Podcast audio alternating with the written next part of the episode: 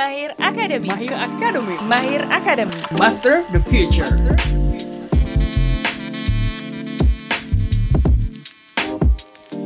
Selamat malam Gen Mahir. Selamat datang di Pendapat Mahir bersama Nadilah Dina Sabrina.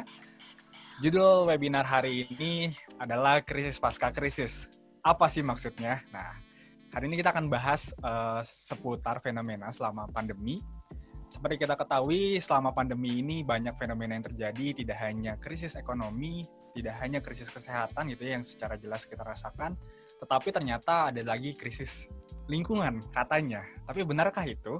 Nah, di, di awal pandemi kita melihat ada fenomena panik buying di berbagai negara seperti itu. Bisa kita lihat contohnya misalnya di Amerika Serikat, uh, saya sempat melihat tuh ada uh, pertikaian gitu ya antara ibu-ibu yang memperebutkan sebuah tisu toilet paper.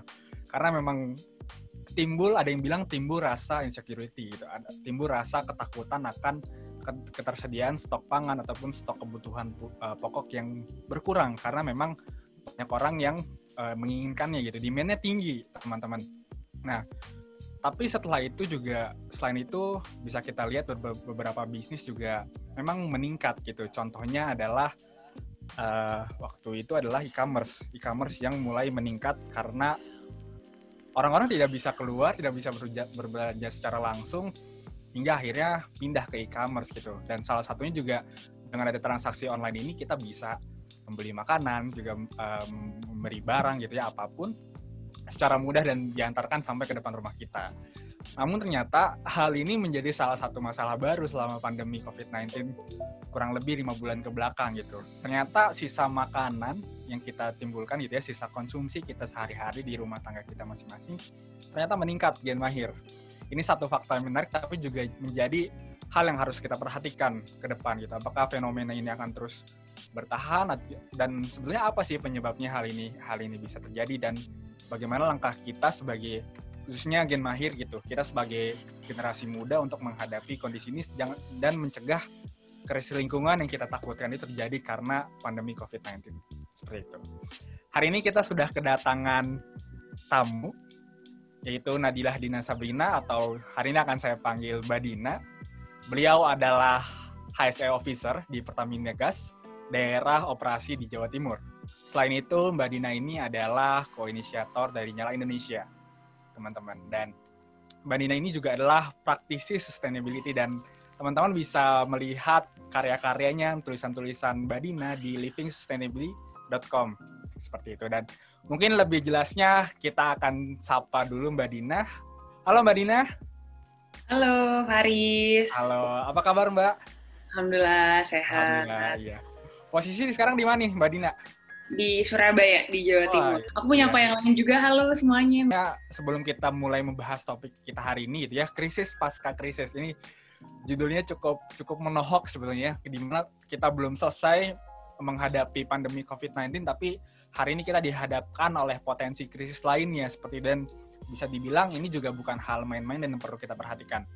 Nah, sebelum sampai ke sana mungkin Mbak Dina boleh mungkin diceritakan sedikit apa kesibukannya hari ini selain pekerjaannya mungkin juga tadi uh, terkait movementnya untuk um, apa ya mengkampanyekan sustainability. Silakan Mbak Dina. Terima kasih Faris. Uh, sebelumnya ya sekali lagi terima kasih udah uh, bisa hadir di sini, udah diajak juga ngobrol-ngobrol sama Mahir Academy. Uh, tadi diminta cerita ya, hari-hari ngapain aja. Jadi tadi Faris sudah sempat sebutin, uh, saat ini sedang bekerja di Pertamina Gas, salah satu BUMN, uh, migas, energi, terus uh, bagian HSE tentunya di bagian masih di bagian lingkungan. Uh, kemudian uh, walaupun dua tahun lalu ya baru masuk, terus tahun lalu sempat juga ikut training Climate Reality Leader. Uh, itu jadi berkenaan uh, mengenai uh, climate change, terus bagaimana memitigasi ataupun beradaptasi. Jadi uh, itu gerakan secara global gitu. Nah terus uh, saat ini kaitannya juga karena kemarin tahun lalu udah training climate reality itu, jadi ada beberapa solusi uh, yang uh, digadang-gadangkan atau uh, bisa nih membantu untuk memitigasi uh, krisis iklim itu termasuk salah satunya adalah dengan mengganti sumber energi karena memang sumber energi itu merupakan aspek yang sangat fundamental dari keberlanjutan lingkungan. Jadi akhirnya bikin juga Nyala Indonesia bareng ada tiga teman dari sama-sama dari ITS karena saya dulu kuliahnya di ITS jurusan Teknik Lingkungan. Terus ada teman-teman yang punya uh, ketertarikan yang sama, kepercayaan yang sama bahwa anak muda bisa ikut membantu transisi energi di Indonesia ke energi yang lebih bersih. Akhirnya kita bangun Nyala Indonesia gitu. Jadi kurang lebih secara perjalanan seperti itu dan kegiatannya saat ini uh, berputar di situ juga gitu. Oke. Super sekali ya dari ceritanya Mbak Dina ini ya. Kita, saya rasa kita hari ini akan belajar banyak sih. Kebetulan juga saya dulu kuliahnya di teknik kimia Mbak, jadi sedikit belajar oh, iya, iya. soal lingkungan dapat satu mata kuliah lah tentang oh, iya, iya. cara kita merawat lingkungan kayak gitu. Nah, yeah. menarik hari ini teman-teman kita akan bahas tentang lingkungan seperti itu. Nah, ya, kita pengen memulainya dengan uh, Mbak Dina dulu dari kita pengen dengar lebih banyak lagi cerita tentang Mbak Dina kenapa sih Mbak Nina memilih untuk apa ya banyak uh, ngobrolin tentang isu tadi tentang isu lingkungan dan juga khususnya tentang sustainability. Apa sih yang mungkin pertama kalinya gitu? Faktornya apa sih? Mungkin punya cerita uh, jadi, sendiri gitu. Sebelumnya tadi kan Faris bilang akan belajar banyak. Jadi uh, saya juga selalu berprinsip ketika saya berbagi itu sebenarnya cara saya untuk belajar juga. Selain saya menyiapkan hal yang apa harus saya bagi, tapi saya yakin di sini teman-teman juga ada yang bisa dibagi. Jadi hari ini kita sepakat dulu sama-sama saling belajar. Nanti kalau ada yang mau tanya atau langsung diskusi bisa di tengah-tengah pembicaraan kita ya Faris ya. Jadi ya, betul, boleh gitu kita sampai selesai. Tapi kalau teman-teman ada yang mau nanya baik dari live Instagram ataupun uh, dari room Zoom meeting ini boleh banget gitu. Nah, tadi mau cerita sedikit, aku mau tampilin slide dulu sih, tapi biar bisa ada gambaran. Tadi kan aku juga ngomongin pertama mengenai Nyala Indonesia, ya kan? Nah, aku pengen share dulu nih tentang Nyala Indonesia. Jadi memang ini inisiatif yang cukup baru nih, Faris dan teman-teman sekalian. Uh, tadi kami bangun uh, berempat, terus Nyala Indonesia sendiri ini memang tujuannya uh, pingin teman-teman anak muda di Indonesia itu ikut terlibat Uh, mempercepat transisi energi di Indonesia ke ke ke energi yang seperti apa tentunya energi yang lebih bersih supaya hidup kita bisa lebih berkelanjutan. Nah misinya di antaranya adalah pemberdayaan anak muda, terus habis itu mendukung pekerjaan untuk karir maupun kewirausahaan dan juga tentunya uh, stakeholder engagement. Jadi gimana caranya awarenessnya terbangun gitu sama-sama peduli dan akhirnya mau belajar dan uh, akhirnya visinya untuk mempercepat transisi energi di Indonesia itu bisa tercapai. Kurang lebih seperti itu. Nah, sekarang yang lagi kita jalanin itu ada dua podcast. Kalau kemarin sempat uh, uh, lihat mungkin di Instagram saya gitu ya, uh, saya sempat nge-repost. Kami baru launch juga podcast di uh, satu satu bulanan ke belakang. Itu ada yang episode 0, habis itu kemarin baru ada episode 1. Yang lagi proses juga kita akan ada uh, workshop buat anak-anak SMK mengenai surya atap. Jadi energi yang dipilih untuk saat ini lagi energi surya gitu. Itu itu sekilas tentang nyala. Jadi nyambung sama kegiatan yang uh, tadi dibicarain uh, di awal gitu ya. Saya ngapain aja. Uh, intinya kalau tentang berkelanjutan sekarang mau lagi fokusnya ke energi karena saya yakin energi itu merupakan hal yang uh, fundamental gitu ya dalam keberlanjutan lingkungan. Nah terus kalau ditanya kenapa uh, pertama kali uh, concern gitu ya sama isu lingkungan memperhatikan gitu peduli Uh, ini sedikit gambar. Jadi kalau yang di Ega Live bisa lihat ya. Cuman kalau yang ada di Zoom meeting bisa lihat gambar. Ini gambar saya masih kecil. Ini saya pengen ngasih gambaran. Memang dari kecil itu saya udah uh, istilahnya sudah suka berkegiatan di alam, kegiatan di luar ruangan, di luar rumah. Dan memang itu tumbuhnya di keluarga. Nah, Uh, saya pernah baca dan sebenarnya belum lama. Bacanya kira-kira uh, eh, 4-5 tahun yang lalu bahwa ada hubungan psikologis ketika uh, kita berkegiatan di alam. Kita men menjadi uh, merasa lebih peduli gitu ya. Kita kan pertama seneng. Habis kita seneng kita peduli karena kita merasa kita nggak mau kalau kesenangan itu diambil gitu kan. Kita kan pengennya ya udah merasakan hal tersebut. Dan akhirnya ketika uh, kita peduli kita menjadi berpikir jangan sampai uh, hal uh, apa namanya alam ini hancur gitu. Mungkin uh, saya mm, berpikirnya kelihatannya berangkatnya dari situ. Akhirnya panggilan itu terus uh, berjalan dalam artian ya mulai dilanjutin kegiatannya sampai hari ini gitu. Jadi mulai dari SMP juga udah bikin komunitas gitu di sekolah, terus habis itu berlanjut sampai akhirnya pilih kuliah juga teknik lingkungan, terus habis itu akhirnya uh, berkegiatan terus bekerja di, di bidang lingkungan juga terus kemudian uh, sampai saat ini masih membicarakan tentang keberlanjutan itu sendiri gitu. Jadi ya kayak sengaja nggak sengaja gitu sih. Intinya sih gitu. Biasanya dari memang yang dari yang nggak sengaja itu yang justru jadi long lasting loh mbak. Iya, jadi ya aja. dicari aja gitu sih. Maksudnya kan nggak sengaja, tapi iya, terus iya, uh, terus dicari, gitu ya, dicari tahu, dipelajari, gitu, dibagi juga tentunya terus ya udah akhirnya terus uh, tentang isu keberlanjutan terus berkelanjutan juga gitu. Terus dua ya. Amin. Kita doakan long lasting di usahanya dari Mbak Dina dan teman-teman. Menarik. Oke. Ada lagi mungkin Mbak Dina alasannya mungkin ada cerita-cerita khususnya kenapa akhirnya terdorong untuk banyak membahas tentang isu sustainability? Hmm, karena emang jadi uh, itu personal banget untuk yang pertama ya. Maksudnya saya senang sama kegiatan di alam dan saya saya nggak mau itu hilang gitu. Sesimpel itu. Tapi itu kan awalnya masih di pikiran saya aja. Tapi ternyata di luar sana banyak fakta gitu. Kayak uh, eh, IPCC di UN boleh nanti di googling itu udah pernah memberikan pernyataan di tahun 2018 bahwa 12 tahun lagi atau yang mana 2030 kalau kita nggak ngapa-ngapain kita nggak melakukan apa-apa untuk memitigasi uh, keberlangsungan lingkungan yang nantinya akan katastrofik gitu. Uh, ya kita udah nggak punya kehidupan gitu untuk uh, masa depan. Jadi kita hari ini berkegiatan tuh kita kayak minjem untuk uh, minjem sumber daya yang yang harusnya menjadi hak eh, anak-anak uh, di masa depan, orang-orang yang ada di masa depan gitu. Jadi memang Uh, itu, itu itu salah satu faktanya di antara semua fakta yang bisa dicari uh, di di internet gitu ya. Sekarang akses informasi juga serba mudah bahwa uh, banyak hal yang udah sangat sifatnya sangat destruktif yang memungkinkan uh, istilahnya anak cucu kita nanti nggak punya tempat lagi di bumi gitu. Padahal kita mau berkegiatan mau makan mau usaha menjalankan ekonomi belajar itu semua dilakukannya di sini. Dan ini bumi cuma satu gitu itu sih paling yang bisa aku share ya sejauh ini. Nanti mungkin sambil ngobrol bisa muncul-muncul lagi aku bisa. Boleh, boleh. Oke, okay, menarik sekali ceritanya Mbak Dina. Ini pasti kita memang suka apa ya, selalu punya cerita sendiri ketika melakukan sesuatu. Nah, sebelumnya buat teman-teman yang ada di Instagram juga boleh misalnya ingin bergabung di Zoom meeting bisa uh, langsung mengcopy dari meeting ID-nya dan dan juga passwordnya yang ada di uh, comment section yang ada di live, uh, live Instagram seperti itu. Nah, lanjut lagi nih Mbak Dina. Uh, tadi saya mendengar sedikit tuh dari gerakannya nyala gitu ya, ataupun yep. Mbak Dina sendiri. Mbak Dina kan uh, termasuk juga di websitenya ya, itu mungkin blognya Mbak Dina juga ya, tulisan yeah. ada di sana. Nah, ada lagi nggak sih langkah-langkah edukasi yang dilakukan Mbak Dina gitu? Mungkin lebih bukan edukasi ya, lebih berbagi gitu, meningkatkan yep. awareness soal sustainability-nya gitu, apa yang dilakukan oleh Mbak Dina? Iya, jadi sempet banget bercita-cita kayak uh, aku pengen jadi advocate di bidang lingkungan gitu, melakukan advocacy di bidang lingkungan gitu.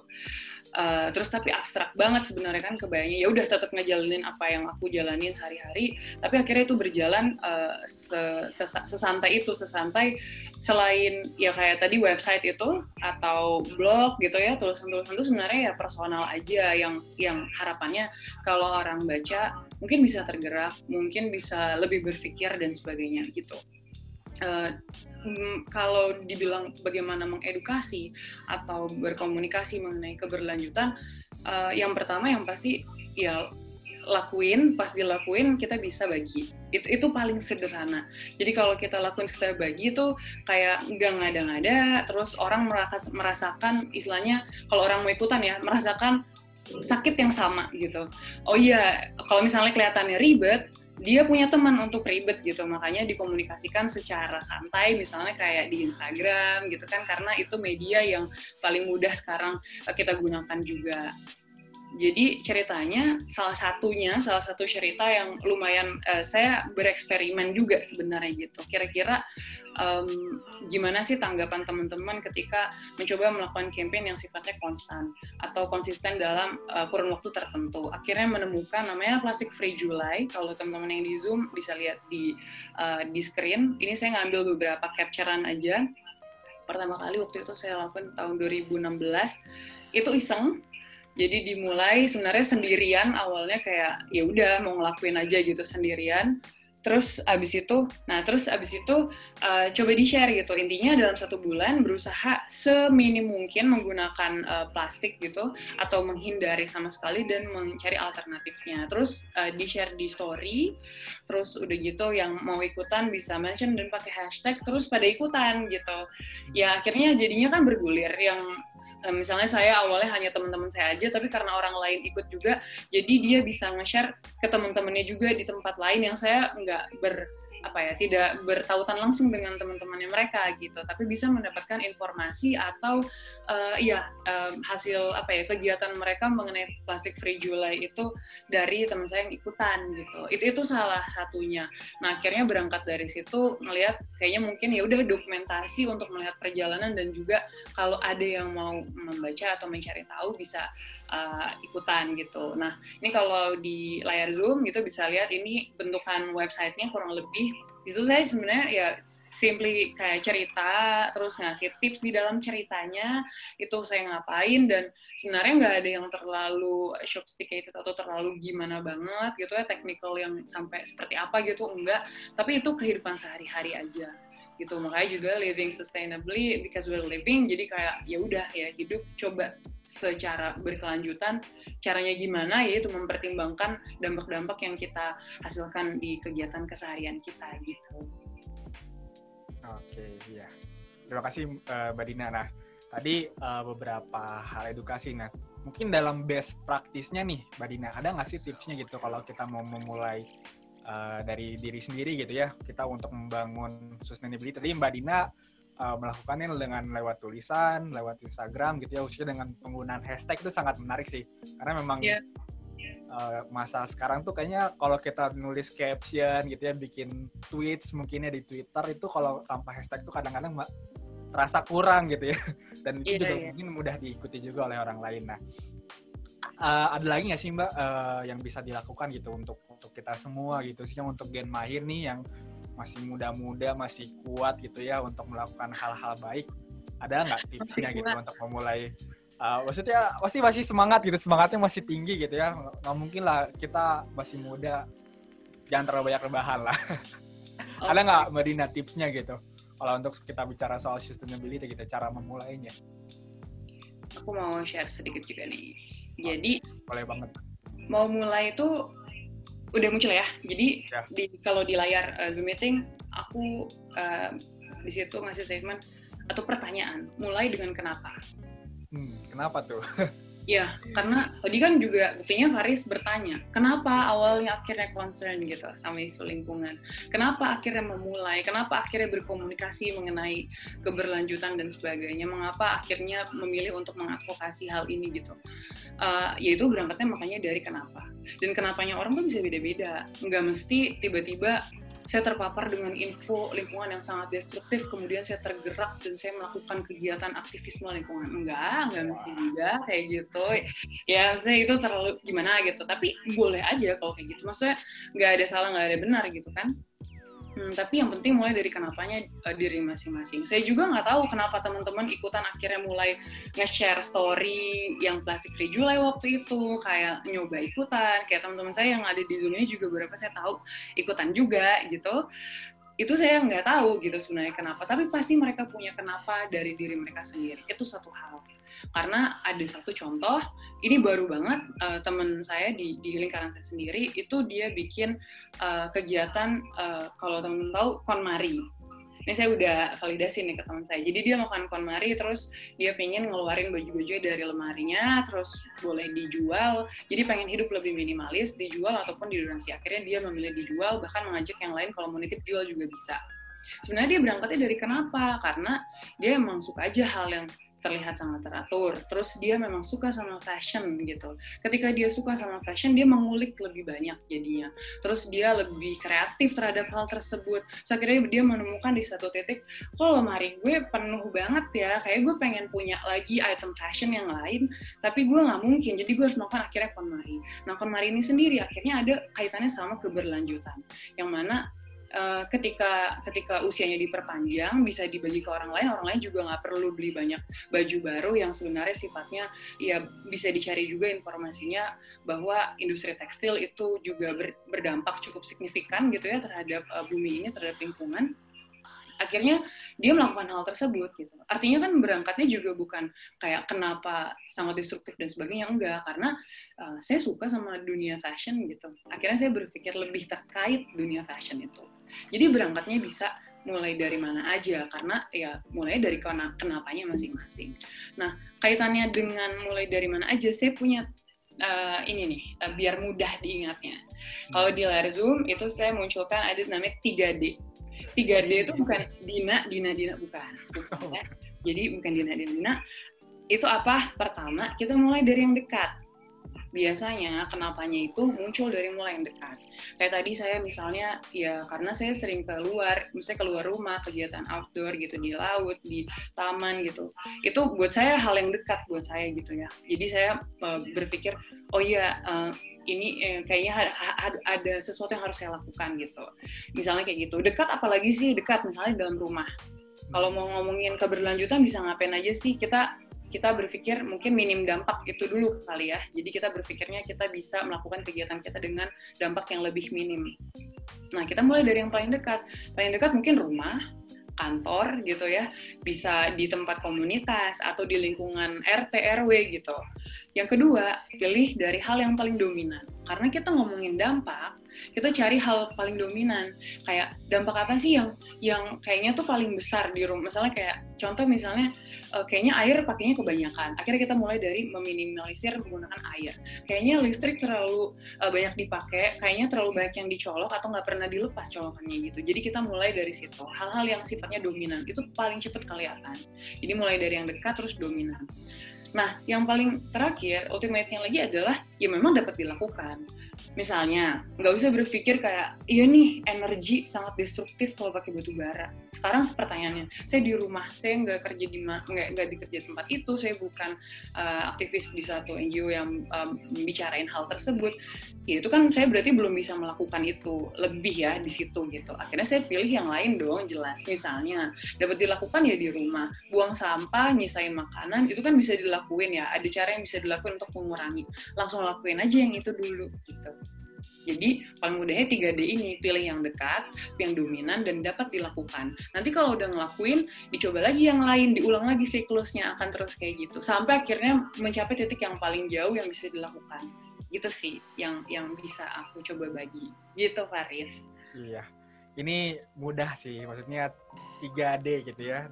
Eh, dekat, dominan, dan dapat dilakukan. Ini bisa jadi rumus dan formula yang bisa dipraktikkan nih buat Gen Mahir di rumah kayak gitu. Tadi mungkin kalau di rumah tadi misalnya memastikan gitu ya sampah. Atau mungkin kalau kita ngomongin energi dekat itu misalnya kadang-kadang kita suka lupa matiin lampu. Bener nggak sih?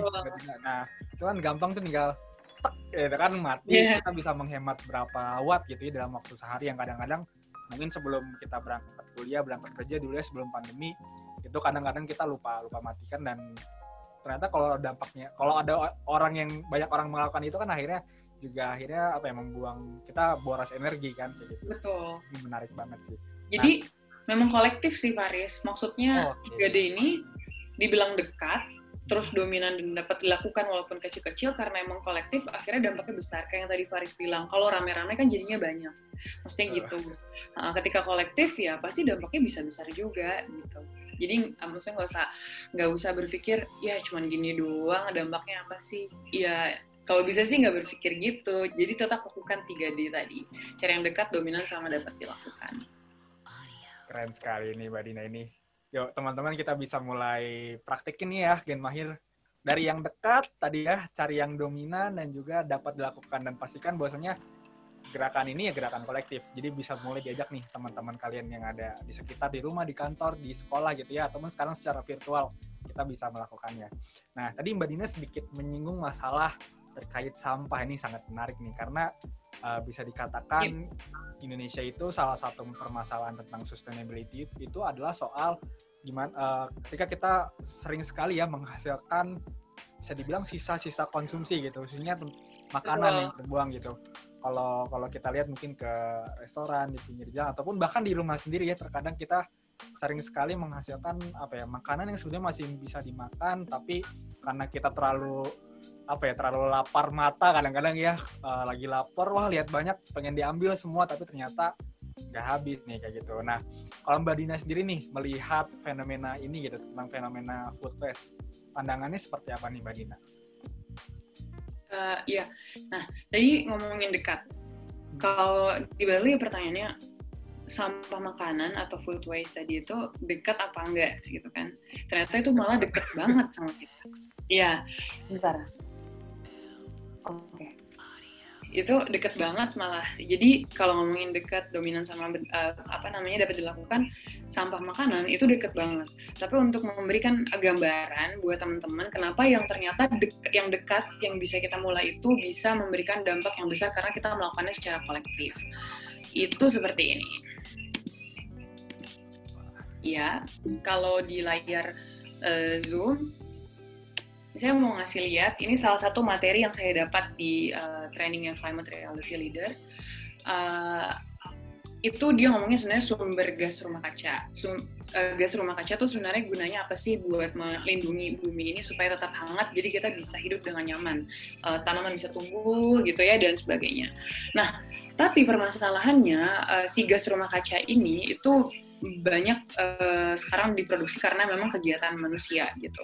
Mulai dari di industri, terus habis itu transportasi, dan salah satunya itu yang ini di landfill atau di tempat pengumpulan penumpukan sampah. Contohnya kayak di Bantar Gebang nih, mungkin paling sering didengar atau teman-teman di Jabodetabek ya, jadi bisa membayangkan uh, sampah yang menggunung itu ada di sana. Seperti itu. Nah, kaitannya apa sih sampah yang ada di situ? Nah, di situ isinya kan campur-campur, termasuk sampah makanan juga. Nah, kaitannya lagi kalau ngomongin gas rumah kaca yang bisa menyebabkan perubahan iklim dan akhirnya membuat krisis iklim, terus habis itu membuat bencana di mana-mana, kayak uh, sekarang kita beberapa kali melihat kondisi banjir gitu ya, hujan hujan ekstrim sedikit langsung banjir heboh itu karena juga fenomena perubahan iklim yang akhir menjadi krisis. Nah, ini itu sebabnya salah satunya kan landfill di landfill atau tadi itu yang isinya sampah campuran termasuk gas uh, termasuk makanan makanan itu ternyata kalau secara faktanya dia itu memproduksi uh, gas untuk yang gas penyumbang rum, gas rumah kaca itu di urutan ketiga di antara Cina sama Amerika. Yang ketiga itu adalah food loss atau food waste. Jadi makanan yang bersisa itu mengeluarkan apa? Gas metana. Nah, ini mungkin agak teknikal sedikit, tapi untuk memberikan gambaran bahwa kenapa sih food waste yang tadi katanya deket banget sama kita, ternyata dampaknya bisa sejauh dan sebesar itu, karena dia menghasilkan gas metana. Nah, gas metana ini kalau kita ngomongin namanya global warming potential values, jadi uh, itu perhitungan uh, apa ya, kayak indeks lah ya, indeks se, uh, seberdampak apa gitu untuk peningkatan suhu di bumi, itu sebenarnya kita mengekuivalenkannya dengan karbon dioksida. Kalau gas metana itu 28 kalinya, berarti kan lebih banyak lagi gitu. Nah, makanya kenapa uh, sampah makanan itu sangat berdampak sebenarnya untuk keberlanjutan bumi ini. Karena kembali lagi tadi ternyata dampak uh, sumber uh, gas rumah kaca termasuk dari di penumpukan sampah kita gitu. Nah, terus kalau di di secara statistiknya kalau di komposisi ditumpukan tadi itu, ini menurut uh, data yang saya dapatkan dari DLH, itu memang lebih dari 50% isinya sisa makanan. Jadi sisa makanan tadi bisa dari yang tadi karena lapar mata, atau kalau saya masak di rumah, sisanya juga banyak. Maksudnya potongan sayur gitu kan kulit buah yang sifatnya memang nggak bisa nggak bisa kita olah untuk makanan. Maksudnya bukan buat kita olah jadi uh, buat kita makan tapi akhirnya harus dijadikan sisa konsumsi. Itu lebih dari 50% nah untuk memberikan uh, apa namanya konteks ya bahwa dari yang tadi dekat kelihatannya dekat hari-hari kita makan di rumah sama keluarga sama teman ternyata dampaknya bisa sebesar itu gitu. Sampai ke perubahan iklim krisis iklim dan akhirnya kita nggak bisa hidup nyaman lagi di bumi. Itu sih yang bisa uh, aku coba ceritain gitu ya membayangkan yang deket ternyata kalau kolektif sangat berdampak gitu. Iya gitu. ternyata hal yang kita anggap sepele ya bisa dibilang ya ternyata bisa menimbulkan uh, dampak yang cukup besar kalau kita akhirnya terus-terusan melakukan itu gitu. Apalagi kalau kita ternyata melakukan itu secara kolektif gitu ya. Jadinya betul, menghasilkan dampak yang ya mengkhawatirkan sih bila ternyata akhirnya tadi menimbulkan efek rumah kaca gitu. Dan nanti ada perubahan iklim yang lebih lebih luasnya lagi kayak gitu. Dari Mbak Dina nih kita kan mungkin nggak sengaja gitu ya uh, misalnya hmm. membeli bahan terlalu banyak ataupun misal uh, ya nggak sengaja lah kita intinya menghasilkan sisa makanan gitu. Ada nggak sih cara-caranya gitu? Mungkin pencegahannya dulu deh, mencegah uh, agar kita nggak menghasilkan sisa makanan atau sisa konsumsi. Uh, ya, oke. Okay. Jadi kalau gimana cara mencegah kan sebenarnya uh, kita makan uh, bisa kita bayangkan kita akan makan seberapa banyak gitu ya. Jadi proses pertamanya adalah berpikir dulu. Ketika kita uh, berpikir untuk iya berpikir dulu kita nih ya mau mau makan mau sebanyak apa sih gitu kan? Benar nggak? Benar nggak itu bakal kita butuh sebanyak itu gitu? Benar nggak itu akan kita habiskan? Dan benar nggak itu memang untuk uh, energi kita cukup gitu kan? Nah terus uh, pada kenyataannya kadang-kadang ketika itu nggak ditimbang gitu ya nggak dipikirin ya itu jadinya ujung-ujungnya uh, berlebih. Terus habis itu jadi sisa konsumsi. Pertama harus berpikir dulu gitu. Berpikir dulu yang pertama adalah butuh atau ingin. Jadi kayak kan kita berpikir ini beneran butuhnya segini atau enggak? Atau cuman pingin aja gitu? Nah terus abis itu setelah kita berpikir seperti itu kan kita akhirnya memutuskan oke okay, saya akan beli sekian banyak makanannya ini bentuknya ini gitu ya misalnya. Terus abis itu yang kedua uh, kalau di masa kalau di masa pandemi ini kan kita banyak uh, membelinya kan online ya. Uh, dari kayak tadi Faris bercerita tentang di e-commerce gitu makin meningkat. Terus termasuk kalau kita sempat lihat itu banyak banget yang teman-teman kita di sekitar kita atau tetangga mungkin itu banyak yang jualan. Kalau ingat, eh kalau pernah, kalau mungkin oh jadi nggak, oh iya banyak yang jualan dan akhirnya saya membeli sebenarnya dagangan-dagangan teman-teman saya sendiri, saudara saya sendiri gitu kan, mungkin iya, sepupu saya sendiri gitu, yang isinya makanan tadi. Kalau tadi mau ngaitin ke makanan lagi gitu ya. Eh, dan termasuk pasti ada makanan tuh harus dikemas dan sebagainya. Kenapa nomor duanya itu komunikasi? Komunikasi di sini kaitannya sama kondisi pandemi sekarang. Kalau misalnya kita uh, mau beli makanan sama teman kita atau bahkan di kamar sekalipun kita bisa ngasih note gitu, bisa nggak dikurangin uh, balutan plastiknya atau dibungkus yang lain kertas atau misalnya tadinya pakai bubble wrap, bubble wrap tapi akhirnya jadi pakai kertas uh, kertas bekas terus uh, jadi jadiin apa namanya untuk pelindungnya kayak gitu. Jadi bisa dikomunikasikan soalnya ini saya punya cerita juga gitu. Waktu itu uh, saya nggak tahu teman saya di sini apa enggak. Jadi teman saya jualan deket jadi saya saya tinggal di dekat tempat saya tinggal nggak terlalu jauh. Kami rumahnya lumayan berdekatan. Uh, teman saya jualan gitu. Dia jualan ketekwan gitu apa namanya pempek gitu kan. Terus saya bilang saya mau beli uh, buat di rumah. Terus saya tapi kasih tempat sendiri ya gitu.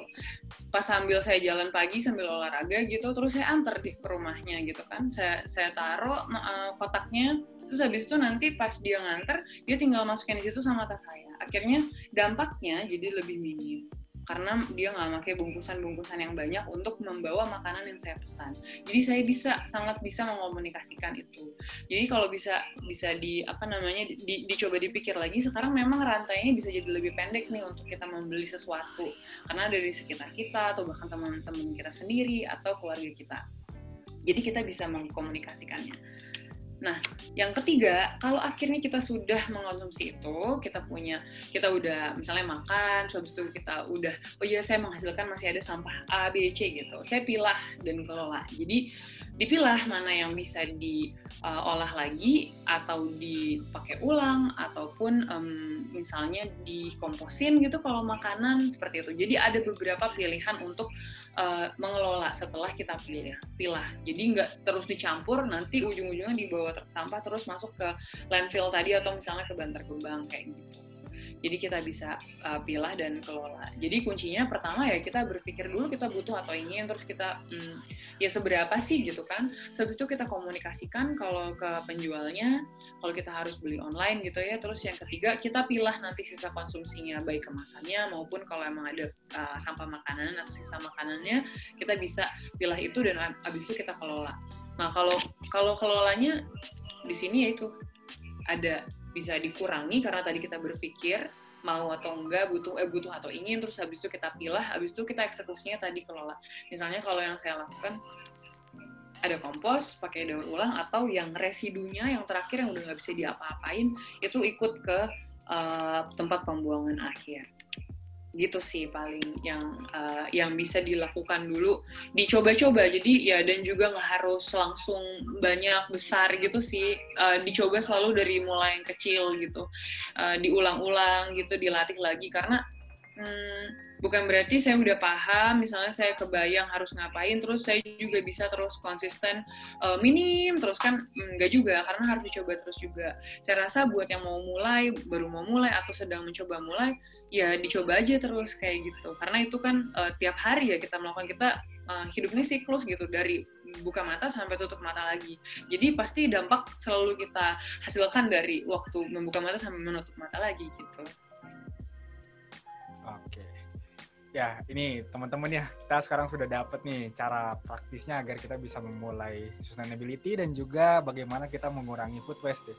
menarik sih kalau kalau saya ngelihatnya mbak Dina yang yang paling perlu kita uh, benar-benar kuat itu adalah tadi sih yang nomor satu itu sih butuh atau ingin ini yang kadang-kadang kita uh, paling sulit gitu. Karena kadang-kadang mungkin karena capek ataupun karena uh, hal lain gitu yang akhirnya ter, uh, mendorong kita gitu. Bisa kita pengen beli makanan ya karena misalnya uh, kalau kalau saya nih kebetulan orangnya lapar gitu suka lapar gitu gampang lapar kalau lagi ke tempat yang banyak jajanan gitu wah kayaknya rasanya pengen beli ah, semua gitu. tuh diambilin dibeli lima ribu lima ribu lima ribu tapi kadang-kadang akhirnya dibawa uh, ya ada juga yang lupa kemakan atau jadinya baru inget oh iya masih punya makanan gitu tapi hmm. udah udah udah nggak enak gitu misalnya karena masakan jadi gitu kan ya olahan gitu kadang-kadang lebih lebih cepat uh, eh, yeah. berubah gitu kan rasanya ya kayak gitu itu sih menarik sih nih uh, tipsnya dari Mbak Dina sih kayak gitu. ngomongin sampah makanan juga ya sambil nunggu ya, ya uh, boleh, um, misalnya saya coba uh, kompos gitu tapi lebih lebih mudah lagi sebenarnya apa sih? Ya udah abisin aja makanannya gitu. Kan kadang-kadang kan ya kayak tadi misalnya berlebih terus akhirnya nggak tahu seberapa terus jadi sampah misalnya gitu jadi sisa konsumsi akhirnya dibuang. Padahal bisa aja dihabisin kan akhirnya jadi nggak ada sampahnya kan maksudnya gitu. Jadi nggak usah berpikir sampai kompos mm, sampai sana dulu juga nggak ada masalah sih juga mulainya belum lama gitu kan. Karena akhirnya berpikir ketika oh ya maksudnya benar mulainya dari kenapa kenapa ya saya mulai? Karena berasa aja banyak banget gitu. Akhirnya saya mulai untuk kompos gitu. Tapi kalau misalnya emang misalnya teman-teman suka beli makanan di luar terus uh, pakai kotak makanan sendiri gitu nguranginnya dengan tanpa kemasannya terus makanannya dimakan habis udah nggak ada. Maksudnya kosong gitu kan nggak ada ini lagi. Nggak ada maksudnya nggak ada nggak ada sampahnya lagi nggak ada sisa konsumsinya lagi gitu uh, untuk Mas Faisal boleh kalau misalnya mau bertanya langsung boleh dinyalakan mic-nya saja uh, bila mengalami kesulitan boleh juga uh, via chat silakan Oke. Okay. Halo, selamat malam Mbak Dina, Mas Faris. Ya. Dan nama aku Faisal.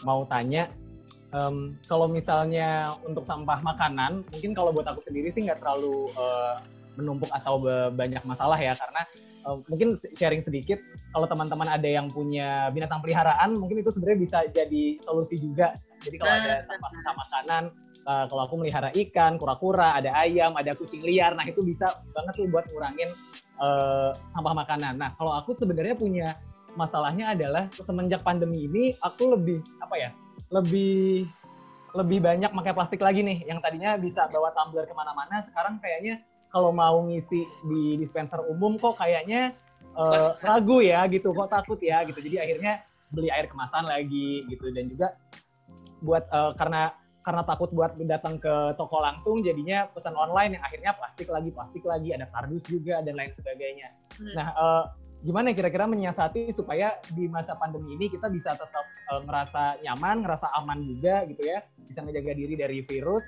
tapi juga enggak terlalu bersalah gitu sama lingkungan, sama yeah. alam gitu. Gitu kali ya Mbak Dina, terima kasih. Jadi Faisal ini waktu hmm. plastik free Julai aku ingat banget juga dia tuh ikutan. Oh ikutan, iya. Ikut sharing juga. Iya, jadi aku ngeliatin satu-satu kan orangnya siapa. Ini ini sobat aku juga. Jadi uh, benar tadi ya salah satu caranya adalah kalau punya kan mulai dari yang dekat. Faisal ini di rumahnya ada uh, apa namanya binatang peliharaan ya ada hewan peliharaan. Terus bentar. Aduh bingung. Nah, terus Habis itu sisa makanannya itu bisa dikasih ke hewan peliharaan. Itu salah satu contoh yang bisa kita ambil ambil dari yang dekat dulu karena ternyata ada hewan peliharaan di rumah bisa jadi solusi untuk sampah makanan misalnya kayak gitu. Kalau aku kan nggak ada jadi aku harus cari solusi lain. Jadi jadi kurang lebih kayak gitu. Nah terus yang berikutnya itu gimana caranya tetap merasa uh, aman gitu ya? Jujur aja kalau pengalaman masing-masing kan pasti beda-beda nih. Contoh kayak Faisal harus berkegiatan di luar terus memang harus harian dan akhirnya bawa minum cuma bisa seadanya terus kalau dia butuh lagi dia harus beli. Karena uh, prinsipnya juga benar adalah kesehatan dulu juga difikirkan gitu kan. Tapi bukan berarti mengedepankan kesehatan akhirnya hal-hal yang lain dampaknya lebih buruk. Jadi contohnya kayak sekarang uh, dalam kondisi pandemi kan orang fokus ke bagaimana harus uh, apa namanya untuk menanggulangi virusnya, memutus rantai dan sebagainya. Tapi akhirnya isu sampah jadi terlupakan, menumpuk dan uh, banyak ketidakjelasan misalnya gitu. Nah sekarang kalau memang akhirnya uh, harus keluar, pertama ya tetap bawa minumnya dulu. Uh, gimana caranya ya cukup. Misalnya dengan ukuran yang cukup besar kalau memang tidak sangat memberatkan gitu ya bisa ditaruh di tas. Tapi nanti ketika habis kalau memang harus membeli, kalau buat saya sih nggak nggak sampai kayak yang strict banget sampai nggak boleh beli gitu sih ya. Saya membayangkannya bisa di, bisa beli terus tapi habis itu nanti tetap dipilah. Jadi tadi kan ada step yang kedua. Step yang keduanya itu uh, eh step yang terakhir gitu ya um, bisa dipilah dikelola gitu. Mau pas udah dipilah itu terus habis itu mau diapain? Bisa dikasih ke pengumpul untuk diolah kembali didaur ulang atau uh, kalau di, di dekat sini sih kayak di Surabaya itu dia ada bank sampah itu mungkin bisa dikumpulin dulu di rumah nanti dikasih ke bank sampah. Bisa bisa kayak gitu. Jadi nggak nggak apa ya nggak nggak terlalu dibikin menjelimet lah gitu. Karena kita juga memikirkan kesehatan kita juga kan gitu. Nah lain kalau ternyata ke kantor gitu ya. Kalau di kantor uh, kan kalau di kantor nih sebenarnya kalau kalau aku pribadi sih punya apa ya punya kepercayaan kalau di kantor tuh biasanya kan kalau di tempatku itu masuk dua minggu sekali dua minggu dua minggu. Itu tuh pasti didesinfeksi dibersihin terus semua udah melakukan protokol sangat sangat ketat. Jadi masih percaya diri lah kalau mau ngisi di dispenser di kantor kalau di tempat-tempat lain yang kayak tempat umum yang gak jelas memang mungkin pasti ada kekhawatiran. Tapi kalau masih di kantor gitu menurut saya masih masih oke okay sih. Atau tempat yang kita tahu betul seperti apa sih dia melakukan protokol dan melakukan mitigasi di lingkungan itu gitu. Itu sih paling yang bisa coba di apa namanya ditambahin. Tapi mungkin kalau ada tambahan yang lain dari teman-teman yang lain punya ide atau punya pengalaman masing-masing silakan aja. Karena sejauh ini pengalaman aku selama pandemi dan uh, berkegiatan di luar hanya itu yang aku lakukan di kegiatan di luarnya gitu ke kantor yang mana aku udah cukup percaya sama protokolnya karena aku termasuk yang ikut di dalam tim satuan tugasnya juga. Jadi aku percaya diri lah untuk melakukan pengisi ulang gitu di kantor. Kayak gitu sih. Tapi ya pertama banget bawa dulu aja se sekira-kiranya ini cukup cukup lah untuk sampai misalnya setengah hari gitu atau sebelum pulang. Itu sih. Kalau punten kalau yang uh, belanja online gimana mbak Dini? Kalau buat belanja online, iya belanja online memang susah sih, tapi uh, jadi kayak aku juga kan beli sayur nih, beli sayur tuh online juga.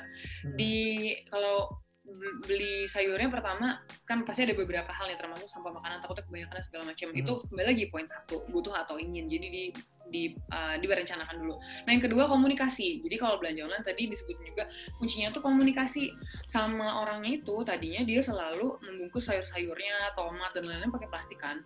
Uh, kalau saya coba nih request gitu ya. Uh, Mbak bisa nggak ya kalau misalnya dibungkus sama kertas bekas, sama kardus bekas yang ada aja di tempat Mbak? Bisa terus itu bisa dilakukan terus habis itu uh, dia ngantar pakai kurirnya dia dalam kondisi itu di kardus terus habis itu uh, sayurnya udah diletakin gitu aja nggak pakai plastik terus saya langsung rapiin di kulkas kayak gitu. Jadi ya sebenarnya masih bisa sih itu itu itu contoh uh, karena belanja online juga bukan rantai yang panjang kayak dari mana gitu ya, bukan dari saya dari Surabaya terus belinya misalnya di Tangerang enggak enggak. Itu contoh untuk yang dekat seperti itu. Tapi untuk yang jauh pun saya juga pernah lihat teman-teman di e-commerce tuh bisa di chat ke adminnya gitu di tokonya di aplikasi itu ya bilang juga kalau misalnya butuh uh, pembungkus ya nggak usah pakai plastik-plastik yang banyak tapi ya udah pakai kertas aja. Nanti mungkin paling paling minim itu dari uh, jasa pengantarnya ya dia akan membungkus hmm. karena dia takut basah dan sebagainya. Paling seperti itu. Mau lebih minim lagi nggak usah belanja ya. Jadi mau lebih minim lagi nggak usah belanja belanja nggak perlu gitu. Kalau kalian misalnya mau belanja apa yang ternyata pandemi mau ke mana juga? gitu kan. Jadi ya nggak usah nggak usah dibelanja. Bisa juga misalnya itu misalnya kayak gitu. Tapi yang paling mudah bisa lakukan ya kita coba berkomunikasi sama uh, adminnya hmm. gitu kan. Ternyata mereka bisa punya opsi itu. Kalau misalnya agak bebel ya agak maksa kecil tapi baik ya boleh juga gitu jadi tadi solusinya selain ramah lingkungan juga ramah kantong ya berarti Mbak Dina ya? Iya dong. Karena kalau ngomongin keberlanjutan kan dia ada pilar ada pilar-pilarnya termasuk hmm. ekonomi, sosial dan lingkungan. Ekonomi dong kita jadi kena dampak yang positif juga kalau kita memutuskan untuk tidak banyak belanja. Secara ekonomi kita lebih uh, stabil gitu kan. Oke, thank you banget Mbak Dina. Jadi masih bisa banget ya sebenarnya diminimalin ya Mbak Dina ya? Tentu. Oke, thank you Mbak Dina. Makasih Faisal. Ya, mantap sekali Mas Faisal. Kalau saya bawa tumblernya dua Mas. iya, iya, iya. di di tas gitu ya kanan kiri gitu. Jadi lebih apa? Lebih buat persiapan lah ya stok cadangan gitu. Boleh, nah, jadi se sebesar bisa botol besar gitu kan, ada yang 2 liter kayak gitu bisa juga sih sebenarnya. Kalau emang masih nggak cukup banget baru bisa beli. Oke, okay, ya. Oke, okay. thank you banget Mbak Dina, thank you juga Mas Faris. Oke, okay. selanjutnya Mbak Dina ada oh, um, Mbak Laras nih yang cerita panjang sekali nih. Mungkin boleh cerita langsung aja biar teman-teman lain yang lain juga bisa dengar. Boleh. Silakan. Mbak Suci Larasati. Oke, nah ya, silakan. Hmm, halo, kenalin namaku Laras. Ya, ya uh, panggilannya Laras. Uh, jadi Mbak kita tuh lagi uh, lagi bikin kegiatan nih sama teman-teman di Medan. Jadi emang goalsnya tuh mau menuju food bank gitu. Uh, kegiatan kita itu sekarang emang lagi concern nyelamatin makanan food waste deh gitu. Nah tapi kita nih di dua tahun tuh masih stuck yang uh, nyelamatin makanan wedding dan juga breakfast hotel gitu. Kita juga udah masukin ke ini nih kayak supermarket, terus juga food produce yang mereka boleh nih bagi uh, apa ya memberikan makanan yang hasil produksi mereka yang mungkin ugly produce kayak iya, misalnya wortel tuh kayak bercabang dua nggak laku dijual kita tuh terima banget gitu. Dan kita bakalan uh, nyalurinnya uh, ke masyarakat prasejahtera di Medan gitu. Dan kita udah lihat gerakan ini mungkin kayak di Surabaya tuh ada garda pangan di Jakarta Food Indonesia ada food cycle juga. Dan ini selama dua tahun tuh kita susah banget masuk ke tahap yang uh, di food produce-nya. Kita mungkin yang uh, apa ya kayak uh, retail dan sebagainya itu susah banget. Sampai hari kita belum dapat follow up. Nah, uh, kayaknya tuh kayak uh, isu food waste sendiri ini uh, kayak nggak sama di apa ya dibahas seperti uh, sampah plastik nggak sih gitu. Sehingga sebenarnya kalau uh, di lapangan tuh uh, masyarakat pada nggak aware sih sebenarnya tentang food waste gimana sih. Kayak isu ini tuh uh, sama gitu loh dibahas dan didiskusikan supaya awarenessnya juga sama sama kayak sampah plastik gitu sih. Yeah. Oke. Okay. Uh, terus uh, pertanyaannya adalah su gimana caranya supaya uh, dia awarenessnya levelnya sama gitu ya kayak plastik mm. gitu ya. Mm-hmm. Bener ya? Iya. Jadi kalau bisa cerita sedikit ngomongin plastik juga baru hebohnya belakangan sih gitu. Maksudnya yang heboh banget, terus kayak diurusin banget karena banyak pemberitaan yang uh, apa namanya, yang kayaknya menggemparkan banget gitu kan. Uh, jadi kalau kalau secara umum terkadang memang itu masalah waktu ya timing. Jadi di timing yang itu sendiri uh, fenomena apa sih yang akhirnya membuat orang benar-benar jadi sadar itu gongnya dan akhirnya banyak banget yang bergerak.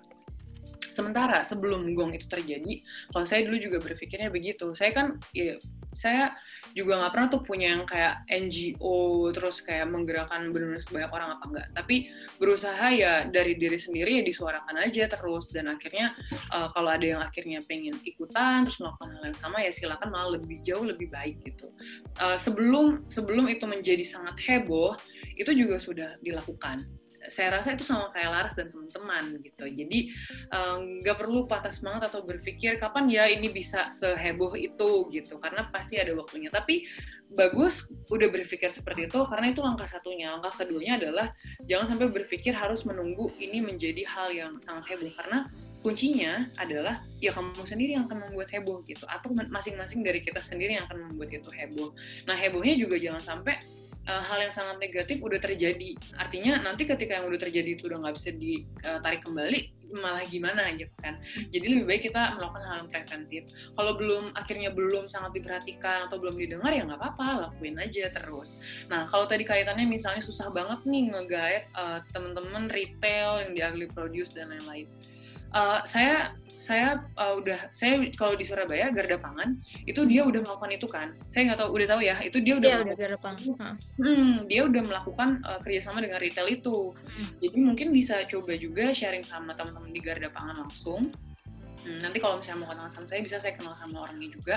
Itu dia memang um, udah melakukan itu. Jadi di grup WhatsApp akhirnya dijual gitu ya ugly hmm. produce-nya hmm. terus saya dibeli dan saya ikutan juga seperti itu. Dan akhirnya pasti yang ikutan beli terus akhirnya yang ikut peduli itu ya orang yang udah mulai terpapar sama informasinya. Jadi yang yang akhirnya ingin saya sampaikan adalah memang itu berkaitan dengan waktu, jadi timing. Yang kedua, tapi timing kita nggak bisa nunggu. Gimana kalau kita buat aja timingnya? Jadi kita terus yang yang ngomongin itu dan kita terus aja yang melakukan.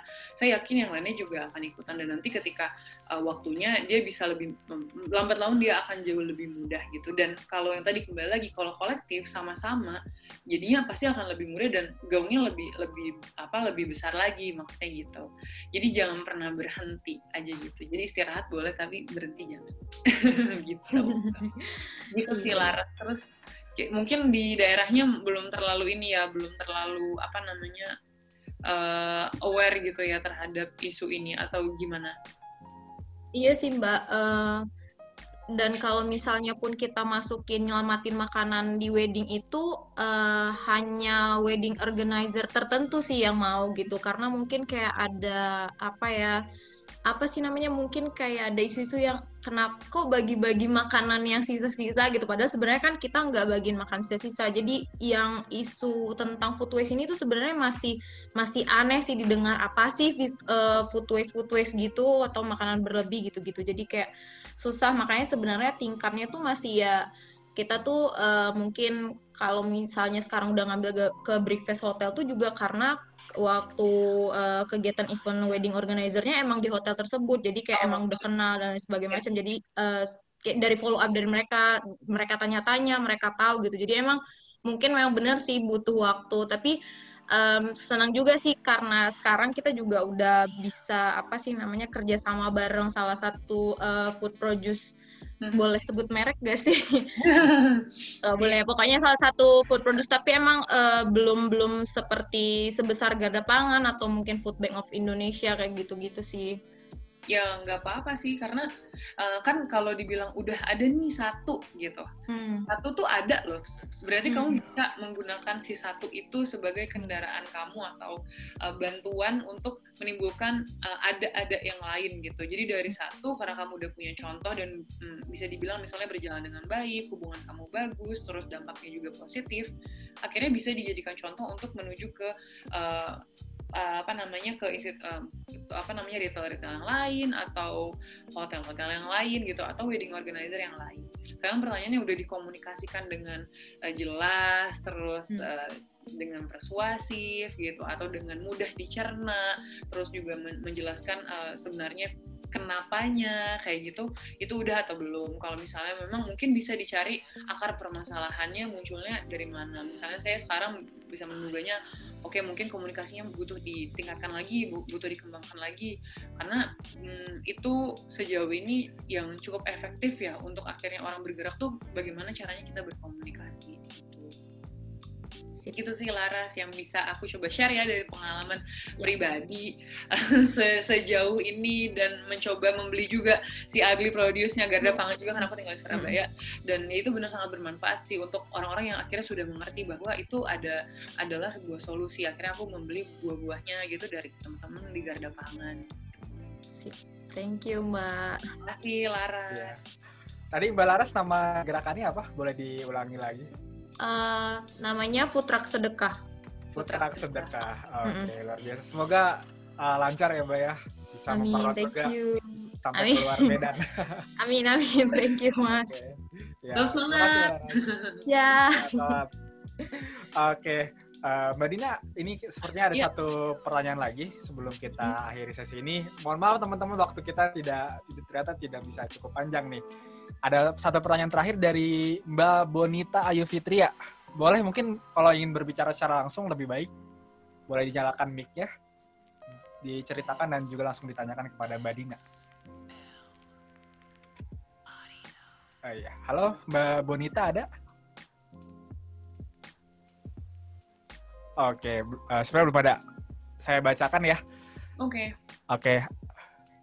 Uh, Oke. Okay. Uh, aku Bonita dari Surabaya. Wah, kebetulan dari Surabaya nih, Mbak Dina. Seperti oh. di Korea Selatan kan memilah-milah sampahnya sebelum dibuang ke tempat sampah besar. Kalau Indo, Indonesia menerapkan itu dari Mbak Dinanya sendiri gimana tanggapannya? Siapkah? Itu pertanyaan pertamanya. Eh, tanggapannya, lalu siapkah? Dan bagus nggak sih untuk kondisi Indonesia yang sekarang seperti itu? Silakan Mbak Dina. Oke, okay, tanggapannya jelas sangat bagus ya. Hmm. Maksudnya jelas uh, itu patut dicontoh.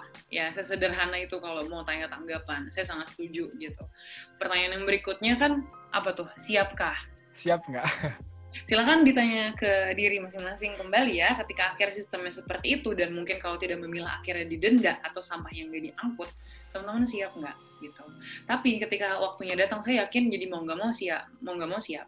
Karena itu tadi kembali lagi pilar sustainability ya. Karena juga di ekonomi kita gitu, daripada kita didenda, kita nggak milah, kita kira terpaksa dalam tanda kutip untuk memilah itu. Karena kita pingin sampahnya diangkut, gitu kan. Itu itu itu um, mungkin pertanyaan untuk yang siapkah. Jadi saya bisa kembalikan pertanyaannya ke teman-teman semua lagi.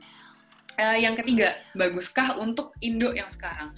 Kalau Indo yang sekarang tuh aku juga kurang paham maksudnya Indo yang sekarang tuh Indo yang seperti apa gitu ya. Maksudnya uh, dengan apa namanya uh, pemahaman atau mungkin dengan mentalnya dengan sikapnya dan karakternya. Tapi uh, Indo yang seperti apa pun saya rasa melakukan hal itu melakukan pemilahan kemudian kita mengurangi sampah kita akan selalu bagus.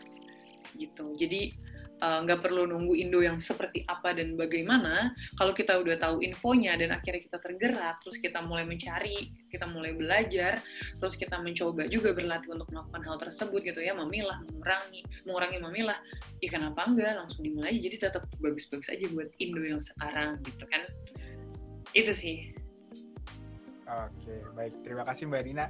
Oke, sayang sekali teman-teman. Ternyata waktu kita ya udah uh, mau habis nih kayak gitu. Tapi jangan jangan kecewa karena mungkin setelah ini kita akan ada diskusi-diskusi lagi ya dengan Mbak Dina ataupun dengan tokoh-tokoh hebat Indonesia lainnya khususnya apalagi dari anak mudanya kayak gitu, teman-teman. Nah, sebelum kita tutup dari Mbak Dina ada sedikit closing statement mungkin Oke, okay.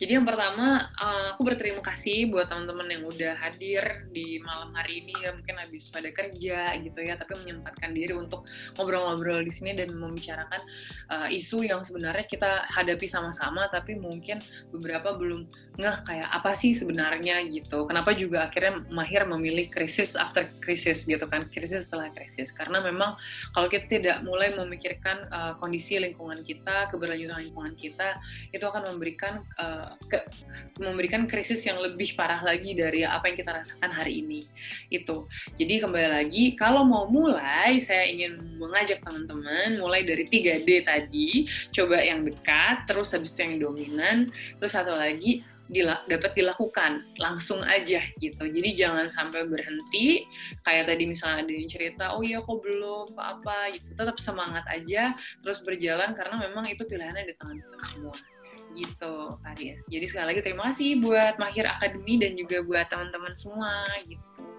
Oke, keren keren keren Mbak Dina. Oke, teman-teman, uh, Gen Mahir sebelum kita tutup untuk teman-teman yang ada di Zoom meeting, sebelumnya kita foto bareng terlebih dahulu.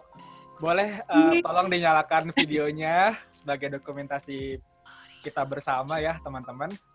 Kita nanti kita nanti akan dibantu oleh rekan saya, akan kita screenshot sebagai dokumentasi dan akan kita tampilkan di media sosial Mahir Academy. Oke, siapkan posisi terbaiknya mungkin yang belum baik teman-teman. Ya siapkan latar terbaiknya ataupun siap-siap ya Mas Hikmatullah, Mbak Sekar, Mbak Bonita, boleh. Parah banget ada yang nggak buka fotonya nih, Faris. Iya nih, aduh. Ayo, Ayo dong. Biar saling kenal nih. Kita kan, siapa tahu kan setelah ini kita bisa pertama ya kenalan, mungkin bisa bikin gerakan bareng gitu kan, apa pun gak hanya di bidang lingkungan, mungkin di bidang-bidang lainnya. Nah, ayo ditunggu nih teman-teman. Oke, sepertinya masih malu-malu ya, tapi semoga setelah ini. Iya. Oh, iya. Oke, sebentar kita siap-siap dulu. Oh. Itu ada rebana ya, Mas Faisal. Gak apa-apa. Oke. Satu, dua, tiga. Oke. Sekali lagi ya. Kita foto lagi bersama teman-teman. Siapkan lagi gaya terbaiknya. Yang bingung boleh berpikir dulu gaya teruniknya seperti apa gitu ya. Mungkin masih ingat gaya-gaya zaman SMA gitu atau zaman kuliah. Dikeluarkan saja pakai tangan atau seperti apa. Silakan. Oke, siap teman-teman? Oke, satu, dua, tiga. Oke, luar biasa. Terima kasih teman-teman. Nah, sebelum sebelum ditutup, mungkin uh, Mbak Dina boleh di-share mungkin uh, Instagramnya atau medsos lainnya gitu. Oh, Agar iya. teman-teman di sini bisa kalau mau kontak, mau ngobrol lagi, diskusi lagi, bisa ke mana okay, nih? Oke, aku klik di ini juga ya. Eh, okay, aku boleh. di ini, jadi kalau Instagram aku @dinasabrina terus abis itu kalau tadi tertarik sama gerakan yang aku coba buat nih kok ini private sih sorry oke okay. okay. ini di Sabrina terus abis itu tadi nyala Indonesia dengerin juga podcastnya oke okay? Ih, banyak ya sumber-sumbernya nih. Oke, okay, terima kasih untuk Mbak Dina atas kesempatan hari ini. Luar biasa sekali pengalaman-pengalamannya. Semoga bermanfaat untuk teman-teman Gen Mahir pada malam ini luar biasa. Semoga malam kita ini sangat ya bermanfaat dan kita bisa mulai untuk menjaga lingkungan. Tadi yang paling saya ingat itu adalah siapkah kita untuk memulai menjaga lingkungan kita lebih aware terhadap lingkungan kita pertanyaan itu ada di diri kita sendiri, mulai dari kita sendiri, lakukan dari diri kita sendiri, ya gitu. Jangan lupa juga teman-teman uh, tetap follow juga medsos kita di Instagram di @pahiracademy dan juga di website kita di www.pahiracademy.co.id. Karena ke depan kita akan melaksanakan banyak webinar, kita juga punya online learning course dan teman-teman juga uh, bisa mendapatkan uh, ilmu dari postingan-postingan yang ada di Instagram Mahir Academy. Itu saja, Gen Mahir. Terima kasih untuk hari ini. Sampai jumpa di kesempatan selanjutnya. Selamat malam. Selamat malam, terima kasih semuanya. Da. Thank you, Dina, Dina, Dina. Dina, Dina, Dina. Mahir Academy. Mahir Academy. Mahir Academy. Master the future. Master